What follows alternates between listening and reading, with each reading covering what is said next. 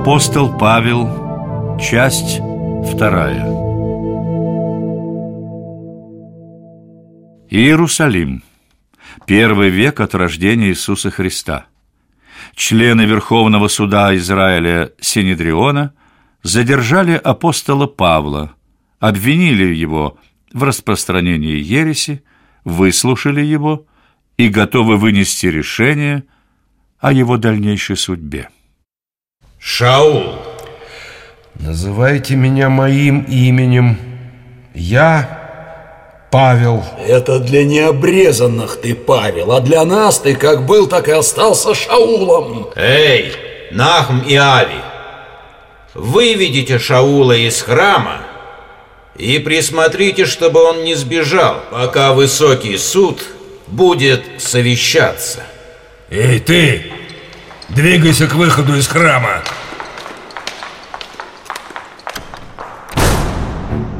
Ну, что вы думаете об этом, вероотступники? Тут и думать не о чем. Он же учит, что перед Христом все равны, что иудей, что язычник. Даже грязный раб равен своему хозяину. И знаете почему? А потому что у человека не может быть раба.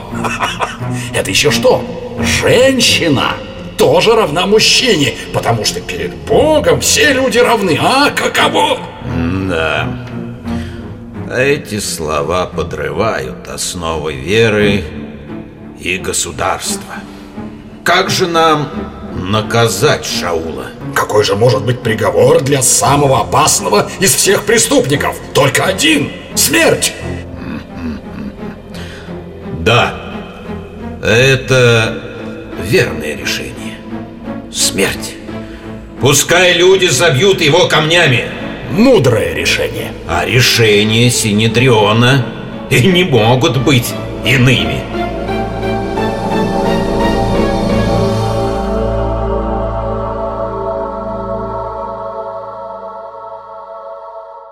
Слушай, Шаул, я вот слышал, что вы к себе принимаете даже развратников и пьяниц. Это правда? Ты слышал, но не понял услышанного. Как это? Слышал, но не понял. Ави, что ты с ним разговариваешь? Сейчас Синедрион осудит его на смерть. Тем более мне надо у него все выяснить об этой ереси. С мертвого какой спрос? Так как там у вас обстоит дело с развратниками и пьяницами? Разве вы не знаете, что святые будут судить мир? Или вам неведомо, что прелюбодеи, воры, пьяницы не наследуют Царство Божие? И такими были некоторые из вас, но они омылись, осветились и оправдались именем Иисуса Христа. Ой, о чем он говорит? Не знаю. Это ученик Христа Павел. Да дайте послушать. Все мне позволительно, но не все полезно. Все мне позволено, но ничто не должно обладать мной. Пища для чрева и чрево для пищи, но Бог уничтожит и то, и другое. Тело же не для блуда, но для Господа, и Господь для тела. Эй, Павел, объясни, что это значит? Господь для тела. Разве ты не знаешь, что ваши тела – это храм для живущего у вас Святого Духа? Поэтому прославляйте Бога и в телах, и в душах ваших, которые Божьи. А, если это тело для Бога, то значит мне нужно отказаться от своей жены? Нет, чтобы не было блуда, пусть каждый имеет жену, а жена мужа. Не уклоняйтесь друг от друга, чтобы не искушал вас сатана воздержанием вашим. А, этому учит Христос. Это сказано мной не как повеление, а как позволение. Кто не может сдержаться, пусть вступает в брак. Но уж если вступил в брак, то не ищи развода. Кто же захочет оставаться без жены, пусть остается тверд в своем решении. То есть христианином может стать как холостой, так и женатый? И девушка, и замужняя женщина тоже? О девстве я не имею повеления Господа, а даю совет Оставаться таким, каков ты есть. Я хочу, чтобы вы были без забот. Ведь не женатый заботится о том, как угодить Господу А женатый и замужние пекутся друг о друге. Им некогда думать о Господе. Говорю это вам для вашей же пользы Не с тем, чтобы препятствовать вам в чем-либо но с тем, чтобы вы могли непрестанно служить Господу. Ну, с женатыми и неженатыми понятно. Всех к себе примите. А как быть со мной, с иудеем? Могу ли я стать христианином? Обрезание – ничто. И не обрезание – ничто. Но все в соблюдении заповедей Божьих. Каждый пусть остается в том звании, в котором призван к служению Господу. И даже если я презренный раб... Не смущайся тому, что ты раб. Если сможешь сделаться свободным, освободись. Ты раб Господа, но не другого человека. Ну тогда я точно с вами! Благодать Господа нашего Иисуса Христа с Духом вашим, братья. Аминь. Люди, не слушайте этого еретика! Его слова — это отрава! Смерть ему! Смерть! Берите камни и бросайте в Шаула! Шаул, Шаул, я ничего не имею против тебя. Но если Синедрион осудил тебя на смерть, то я должен исполнить приговор. Ты не бойся. Я возьму самый большой камень и ударю тебя по темени. Ты ничего не успеешь почувствовать и сразу же попадешь на небеса. Только нагни голову. Стойте, стойте!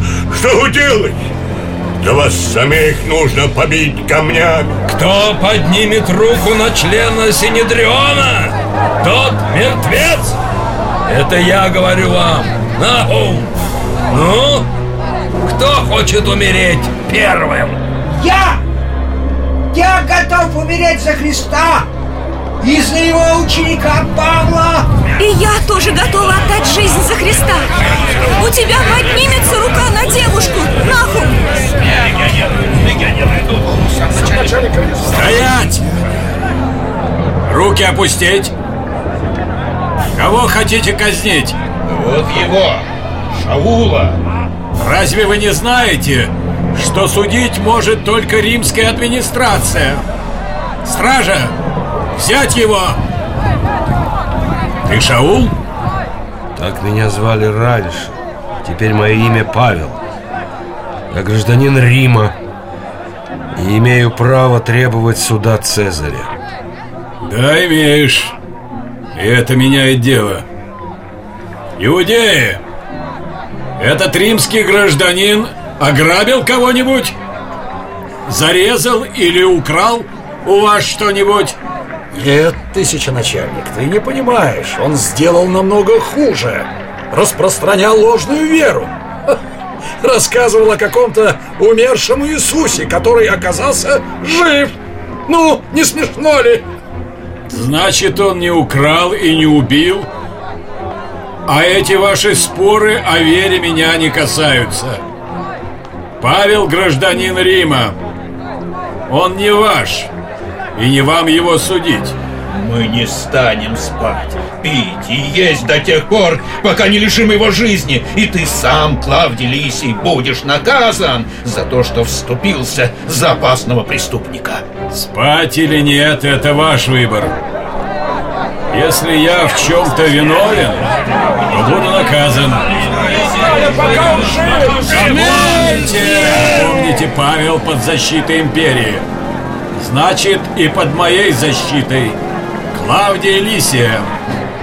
Кто попробует убить римского гражданина, сам будет убит. Я понятно объяснил? А сейчас прочь с дороги! Легионеры, ведите римского гражданина в темницу. Там он будет ожидать суда Цезаря. Смерть! Смерть! Мы все равно доберемся до тебя, лжебарь! Все равно доберемся до тебя, Смерть! Смерть ему!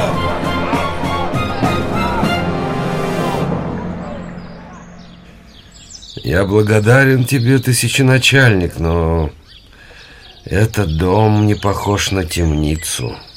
Это мой дом, Павел. Здесь ты будешь в безопасности. Можешь жить здесь не как пленник, а как мой гость. Я не могу прожить в твоем доме всю жизнь. Чего же ты хочешь? Только ты выйдешь из крепости, как эти, тут же растерзают тебя. И воины не успеют помешать разъяренной толпе.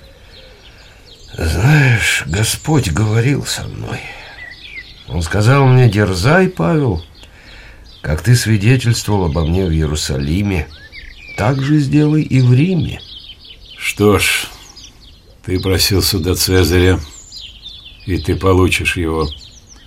Сегодня ночью тебя тайно доставят в Кесарию. Там ты встретишься с прокуратором Феликсом. Он решит твою дальнейшую судьбу. И решение это может быть не в твою пользу. Готов ли ты к этому? Все в руках Господа. Прощай. Да поможет тебе твой Бог. Он поможет и тебе, тысяченачальник. Прощай. Под усиленной охраной ночью Лисий отправил Павла в Кесарию к прокуратору Феликсу. Вместе с апостолом было передано письмо, в котором начальник гарнизона писал «Человек этот – римский гражданин. Когда же до меня дошел слух, что иудеи замышляют его убить, я отправил его к тебе, приказав обвинителям предстать для суда перед тобой».